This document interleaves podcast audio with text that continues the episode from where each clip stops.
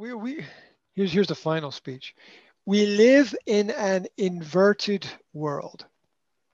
I have no uh, negative feelings saying that now after um, all the things that uh, I have seen in the last year. We live in a completely inverted, upside down world where left is right and up is down and good is bad and bad is good.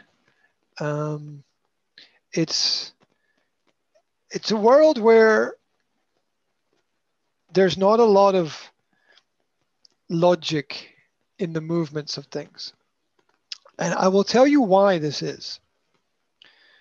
Um, well, there's there's a there's a number of reasons. You can look at it on a physical level or on a spiritual level, but on a physical level, um, the reason for this is that the people who wanted to make money have now made all the money that they can make. Right? There's not much point making any more money and printing any more money because they already own everything. Yeah.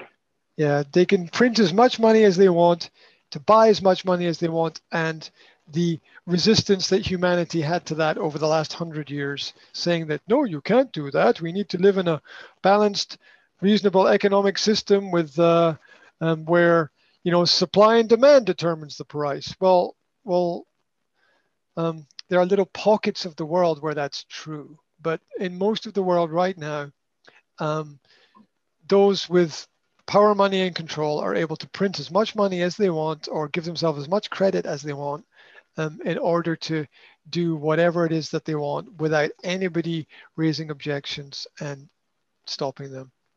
And, uh, and, and that's it. We've lost the checks and balances on a, on, on a bigger scale. And um, when that eventually filters down to the average person, which is going to take about 15 to 20 years uh, for that to happen, unfortunately, when it filters down to the average person, um, that our what I would call democratic economics, which are that uh, the, the merit-based system of everyone starts from a similar point and everybody has an equal opportunity to go out and buy and sell and, and do things. When when they realize that that's gone, um, there's going to be um, I don't actually I don't know what's going to happen when they realize. Um, maybe maybe nothing will happen as maybe people will just Yeah. go they'll just go oh well that's it you know